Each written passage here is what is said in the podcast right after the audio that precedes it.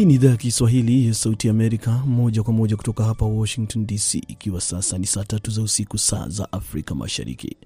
Zifuatazo ni habari za dunia na msomaji wako ni mimi Harrison Kamao.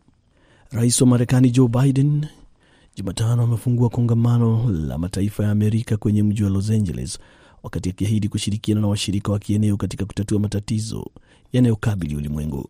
Suala la uhamiaji linaonekana kutawala kikao hicho cha mataifa ya ukanda wa magharibi, wakati wengi wa viongozi wakilitaja kuwa na umuhimu mkubwa kwenye sera za kigeni. Biden pia wakati wa kikao hicho alitangaza ushirikiano wa kiuchumi unaolenga kuimarisha ustawi kote kwenye ukanda wa magharibi. Baadhi ya programu mpya ambazo Biden anatarajiwa kuzindua katika siku za karibuni ni pamoja na dola milioni mia za usalama wa chakula zitakazohakikisha kuwa mataifa ya Caribbean yanapata nishati isiyo ya gesi chini ya carbon pamoja na programu ya kutoa mafunzo kwa wahudumu wa afya 5 katika kipindi cha miaka mitano ijayo. Rais wa Ukraine Volodymyr Zelensky amelaumu Rasia kwa kuendelea kusababisha hali ya njaa ulimwenguni kwa kuzuia usafirishaji wa chakula kama vile ngano, mahindi na bidhaa nyingine kwenye bandari za Ukraine. Kupitia ujumbe wa video kwenye gazeti la Times mapema leo, Zelenski amesema kwamba matendo ya Rasia yameuacha ulimwengu ukielekea kwenye janga baya la ukosefu wa chakula. Ameongeza kusema kwamba mamilioni ya watu huenda wakaumia kutokana na njaa iwapo China haitazifungulia meli kwenye bahari ya Black Sea. Rusia imelaumu vikwazo vya kimataifa vilivyowekwa pamoja na madai kwamba Ukraine imetega vilipuzi kwenye Black Sea. Unaendelea kusikiliza idhaa ya Kiswahili ya Sauti Amerika kutoka Washington DC kupitia 107.5 FM Nairobi, Kenya. Kumbuka pia matangazo mengine mengi yanapatikana kupitia mtandao wetu wa www.voaswahili.com. Kiongozi wa chama kikubwa cha wanafanyakazi cha Tunisia cha UGTT amesema mapema leo kwamba wanalengwa na mamlaka baada ya kukataa kushiriki kwenye mazungumzo ya kurekebisha katiba yaliyoitishwa na Rais Kais Saied mwezi uliopita.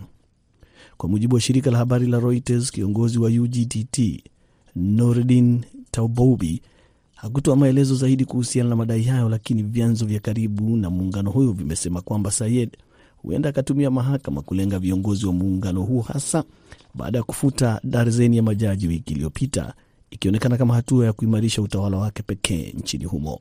Chama cha wafanyakazi cha UGTT ndicho taasisi kubwa pekee ya kiraia yenye nguvu nchini humo, na kwa hivyo ni muhimu kwenye utawala wa Sayed aliyevunja baraza lake la mawaziri pamoja na bunge mwaka jana, wakati akijitwika madaraka yote ya serikali. Waziri wa ulinzi wa Marekani Lloyd Austin pamoja na mwenzake wa China wanatarajiwa kukutana wiki hii wakati wa kikao cha maswala ya ulinzi nchini Singapore. Mkutano huo wa moja kwa moja ni nadra kati ya viongozi wawili wa ngazi za juu kutoka serikali ya Marekani na China. Viongozi hao hata hivyo hawatarajii kukubaliana kuhusu maswala mengi, wakati hali ya taharuki ikionekana kuendelea kupanda kati ya mataifa yote mawili. Ripoti zinasema kwamba ndege za kijeshi za China na Rasia mwezi uliopita ziliruka karibu na anga ya washirika wa Marekani huko Asia wakati rais wa Marekani Joe Biden alipokuwa kwenye ziara barani humo. Ingawa China haijaunga Rasia mkono moja kwa moja kwenye vita vya Ukraine, imeonyesha ushirikiano wake na taifa hilo, suala ambalo limezua wasiwasi hapa Washington DC. China inachukulia Taiwan yenye demokrasia kuwa sehemu yake, wakati ikitishia kuichukua kimabavu. Rais Biden ameahidi ulinzi wa Marekani kwa Taiwan iwapo China itajaribu kuimarisha suala linalozua taharuki katika mataifa hayo mawili yenye nguvu ulimwenguni. Hizo zilikuwa taarifa za dunia kutoka Washington DC. Jina langu Harrison Kamau. Endelea kusikiliza matangazo ya Kwa Undani kutoka hapa idhaa ya Kiswahili ya Sauti Amerika, na kumbuka kwamba mengi pia yanapatikana kwenye mitandao yetu au majukwaa ya mitandao ya kijamii kama vile Facebook, Twitter na Instagram, zote VOA Swahili, ili upate zaidi matangazo mengine tofauti yakiwemo ya redio na vilevile televisheni.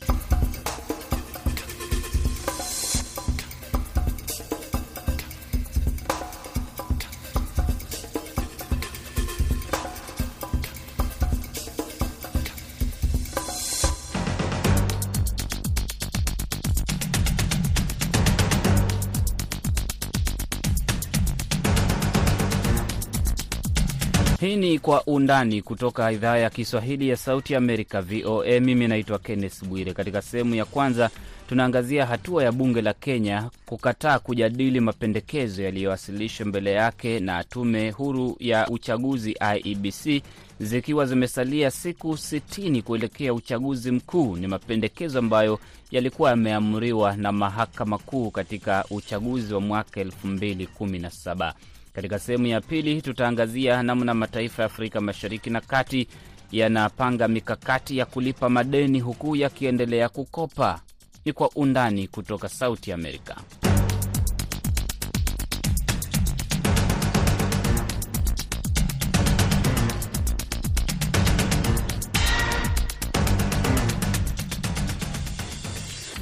Msikilizaji, zikiwa zimesalia siku 60 kuelekea uchaguzi mkuu wa Agosti 9 mwaka huu nchini Kenya, bunge la kitaifa la nchi hiyo limekataa kujadili mapendekezo ambayo yaliwasilishwa mbele yake na tume huru ya uchaguzi IEBC kulingana na amri ya mahakama kuu iliyotolewa mwaka 2017 baada ya ushindi wa rais wa sasa Uhuru Kenyatta kukataliwa na mahakama hiyo.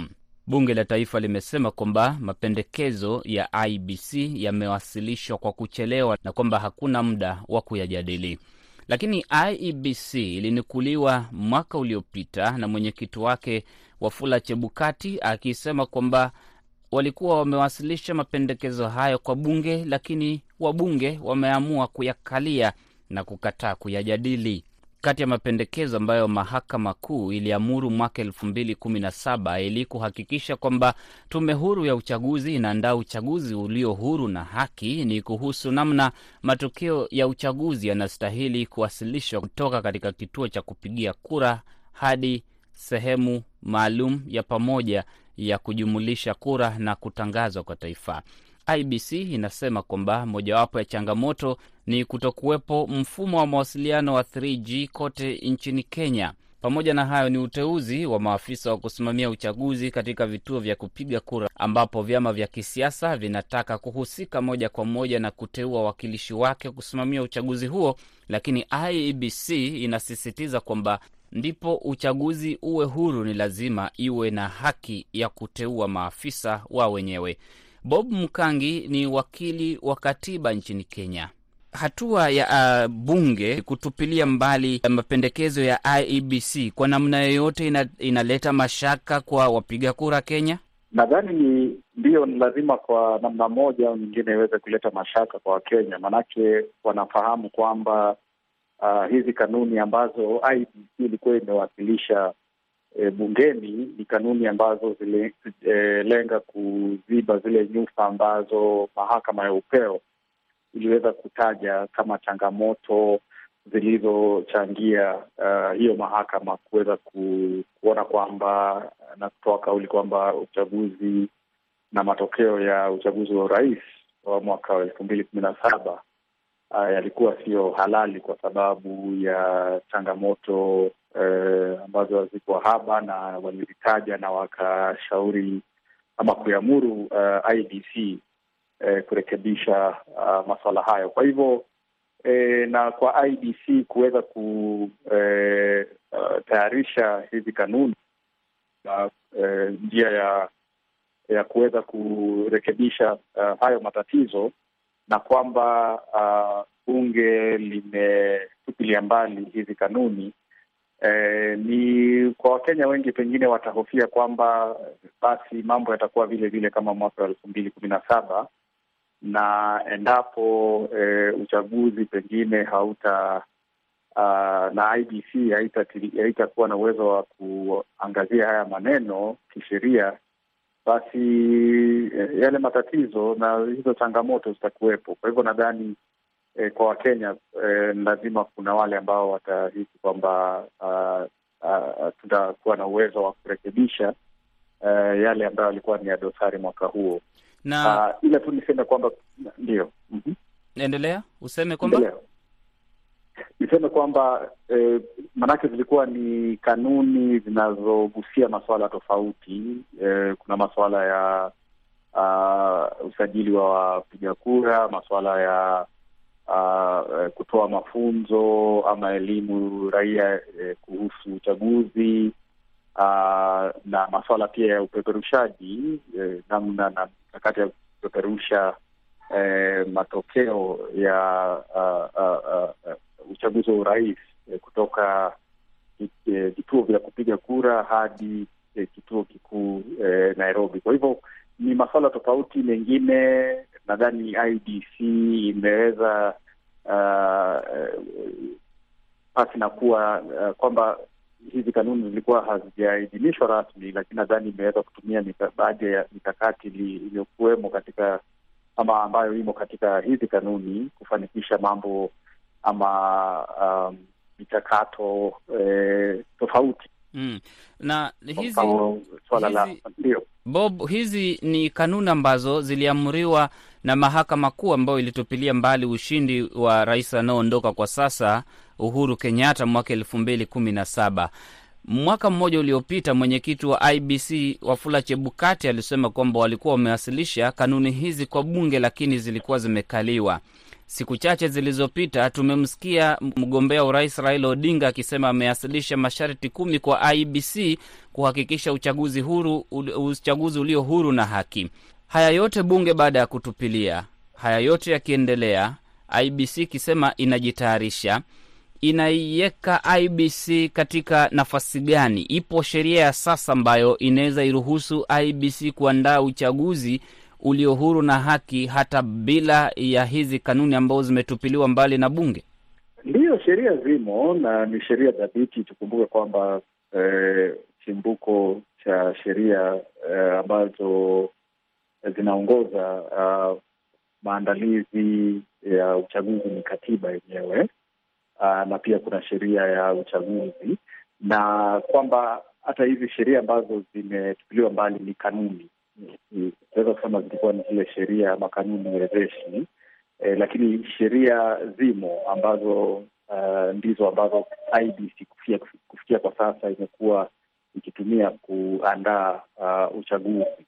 Kwa hivyo hizi kanuni ni tunaweza kusema ni yale mambo ya kina, mambo ya Uh, utendakazi ama ya kiufundi ambayo kwa namna moja au nyingine IBC imekuwa ikitumia. Ndio ilikuwa najaribu kusema kwamba kuna kuna, kuna kuna hatua ambazo na michakato ambayo IBC imefanikisha kufikia kwa sasa, kama usajili wa wapiga kura, uh, kutoa elimu eh, jamii ya uh, uchaguzi Uh, eh, na mambo kama hayo eh, kufikia sasa hata hizo hatua zishakamilika, na nadhani IBC imekuwa ikitumia baadhi ya eh, ile mikakati ambayo ilikuwemo katika hizi kanuni mm. Uh, lakini eh, sheria za kuiongoza na, na kuweza kuandaa uchaguzi zimo, um, na nadhani ni, ni masuala ya kimkakati eh, ambayo IBC inaweza kutumia Eh, ili kufanikisha uchaguzi ambao unafanikika na, na, na, na ni wa uhuru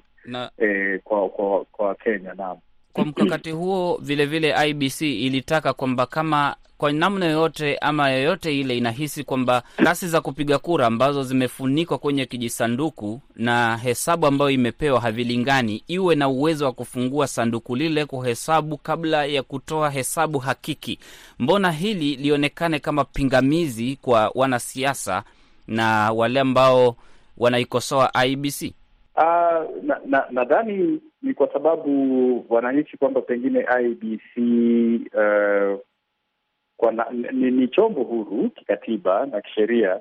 Uh, lakini nadhani kuna wale ambao um, na haswa mara nyingi utakuta kwamba wale ambao wana eh, wanapinga wana baadhi ya eh, tuseme kanuni ambazo zinaweza ku, kuipa eh, IBC madaraka eh, na majukumu ya kuweza kufanya mambo ambayo ni tuseme moja ya, ya moja kwa moja kwao kuamua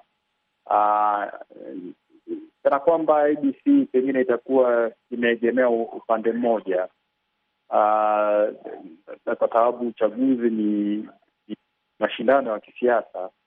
Uh, ni kama mchezo wa mpira kwamba kuna wale ambao wanahisi hata wakiingia ugani pengine refa uh, anapendelea upande mmoja au mwingine eh, na endapo atapatiwa ma, madaraka ya ziada ya kuweza kutoa maamuzi fulani eh, basi pale eh, itakuwa ni ni kama e, e, kauli ishafanyika, ndiposa wanahisi kwamba pengine endapo dosari zitatokea e, pale e, katika uh, hali ya kupiga kura e, vituo vya kupiga kura, basi pengine marekebisho yaweze kufanywa na chombo kingine ila si IEBC na kwa, kwa sababu hiyo, pamoja na mikakati hiyo, pia wanasiasa wanataka kuwa na wawakilishi wao kama returning officers, wawe na uwezo wa kuchagua wale ambao wanasimamia upigaji kura katika vituo vya kupigia kura. Kwa upande mwingine, IBC inasema ni jukumu letu.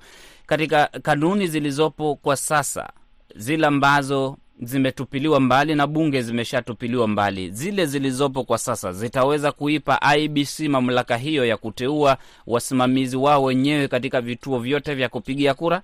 Naam, manake na IBC kama nilivyotaja inaongozwa na katiba na katiba ndiyo inaipa IBC uh, mamlaka na madaraka ya kuandaa na kuendesha shughuli za uchaguzi.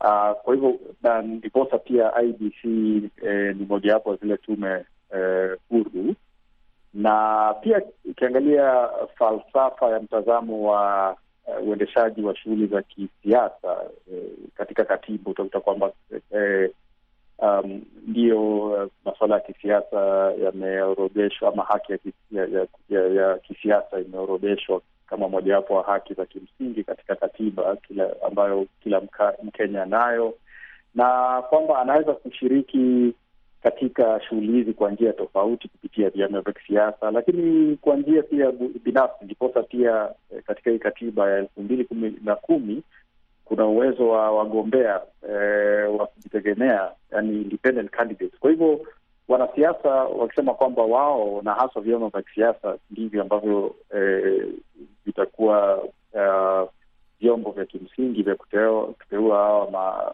returning officers, basi itakuwa ni kama eh, wanaminya hii haki ya kisiasa na, na mtazamo wa katiba. Mgombea wa urais Raila Odinga tayari amesha ameshatoa hoja zake kwa IBC na ishara kwamba anakosoa yale ambayo yamefikiwa kufikia sasa. Ametoa vigezo kumi ama masharti kumi ambayo anataka IBC tekeleze.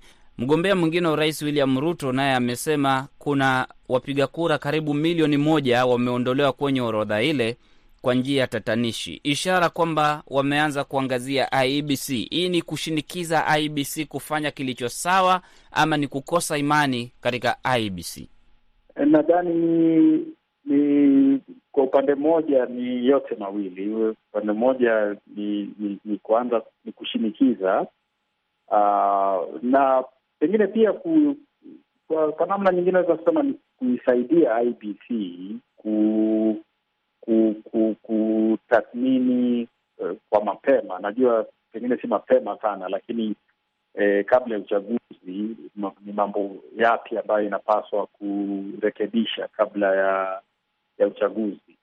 Eh, kwa hivyo kwa namna moja ni taarifa ambazo zinaisaidia IBC endapo IBC itaweza ku E, ziba hizi nyufa ambazo zimeangaziwa kwa sasa. Kwa upande mwingine, na haswa tukikumbuka historia ya chaguzi za awali, haswa chaguzi za wadhifa wa urais hapa nchini, uh, itakuwa ni kama kuanza kuilaumu IBC na kuanza ku, tuseme ku, ku, kujenga ile nadharia ya kwamba um, hawa wagombea mwishowe endapo e, hawatafaulu e, wata, wata, watakuwa na sababu za kuelekea mahakamani. Ni Bob Mkangi, wakili wa masuala ya katiba nchini Kenya, akizungumza nasi kutoka Nairobi. Nakamilisha sehemu ya kwanza ya Kwa Undani. Baada ya muda mfupi, narejea na sehemu ya pili.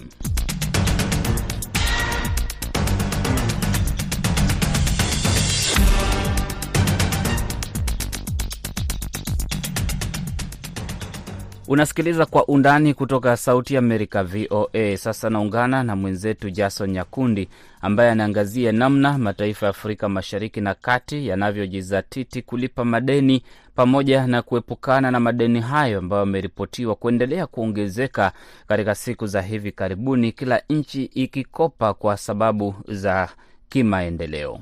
Viwango vya madeni vimeongezeka huku nchi nyingi za kusini mwa jangwa la Sahara zikiendelea kukopa. Deni la Zambia sasa ni sawa na jumla ya pato la taifa, wakati Kenya ikikabiliwa na hatari ya kukumbwa na mgogoro wa kiuchumi. Uwiano wa deni kwa pato la taifa kwa nchi kumi na mbili za Afrika kusini mwa jangwa la Sahara umevuka kwa kiasi kikubwa kiwango kilichopendekezwa na shirika la fedha duniani IMF kwa asilimia 45 kwa nchi zenye kipato cha chini, jambo ambalo linazusha hofu juu ya ukubwa wa deni la Afrika wakati bara linajaribu kufufua uchumi baada ya janga la COVID-19. Afrika Kusini, Guinea Bissau, Eritrea, Ghana, Togo, Sierra Leone, Gabon, Congo, Angola, Msumbiji, Kenya na Zambia zote zina deni ya jumla ya zaidi ya asilimia sabini ya pato lao la taifa kulingana na data kutoka kwa IMF na Benki ya Dunia. Sehemu ya madeni haya inaweza kuhusishwa na kuongezeka kwa hamu ya kukopa, huku serikali nyingi zikisisitiza kwamba pesa zinahitajika kuwekwa katika miradi ya kuinua uchumi, lakini si kila mtu anakubali kwamba ni hatua ya busara. Walter Nguma ni mtaalamu wa masuala ya uchumi nchini Tanzania. Ukiangalia kiuhalisia, ni kweli kwamba madeni haya ambayo yanakumba nchi nyingi za Kiafrika ni madeni ambayo yataendelea kuwa ni mzigo mkubwa sana kwa wananchi wa nchi hizi za Afrika Mashariki, kwa sababu e, kodi nyingi ambayo itakuwa inalipwa na wananchi hawa haitakuwa inaenda moja kwa moja katika zile shughuli za maendeleo. Maana yake ni kwamba pesa nyingi ambayo itakuwa ina, ina, inatolewa na wananchi itakuwa inaenda kutumika kwa ajili ya kulipa madeni haya ambayo e, yamechukuliwa na serikali na ugumu unaotokea ni kwamba unajua, unapolipa deni maanake ni kwamba unaendelea kupunguza ule mzunguko wa fedha e, ndani ya nchi yako. Kwa hiyo maanake ni kwamba bado e, wananchi wa nchi hizi za Afrika ya Mashariki wataendelea kuwa na hali ngumu ya kiuchumi. E, madeni haya yataturudisha nyuma sana katika kuweza e, kufanya shughuli nyingi za kimaendeleo. Maanake ni kwamba bado ili uweze kufanya shughuli za kimaendeleo e, ni pamoja na kwamba bado tunaendelea tunahitajika kuendelea kukopa. Kwa hiyo kwa kweli madeni haya ni mtihani mkubwa, ni mtihani mkubwa katika katika chumi zetu hizi nchi za Afrika ya Mashariki. Kila nchi ukiziangalia e, zote uende mpaka Kongo kule, mikopo hii inaendelea kutoa picha ya kwamba e, sisi kuweza kujitawala kiuchumi bado itakuwa ni ngumu sana, kwa sababu e, madeni haya yanatunyima uhuru huo, kwa sababu unajitawalaje kiuchumi wakati bado e, wakati unadaiwa mapesa mengi ambayo ni mapesa yanayozidi hata bajeti yako ya ndani ya nchi inazidi.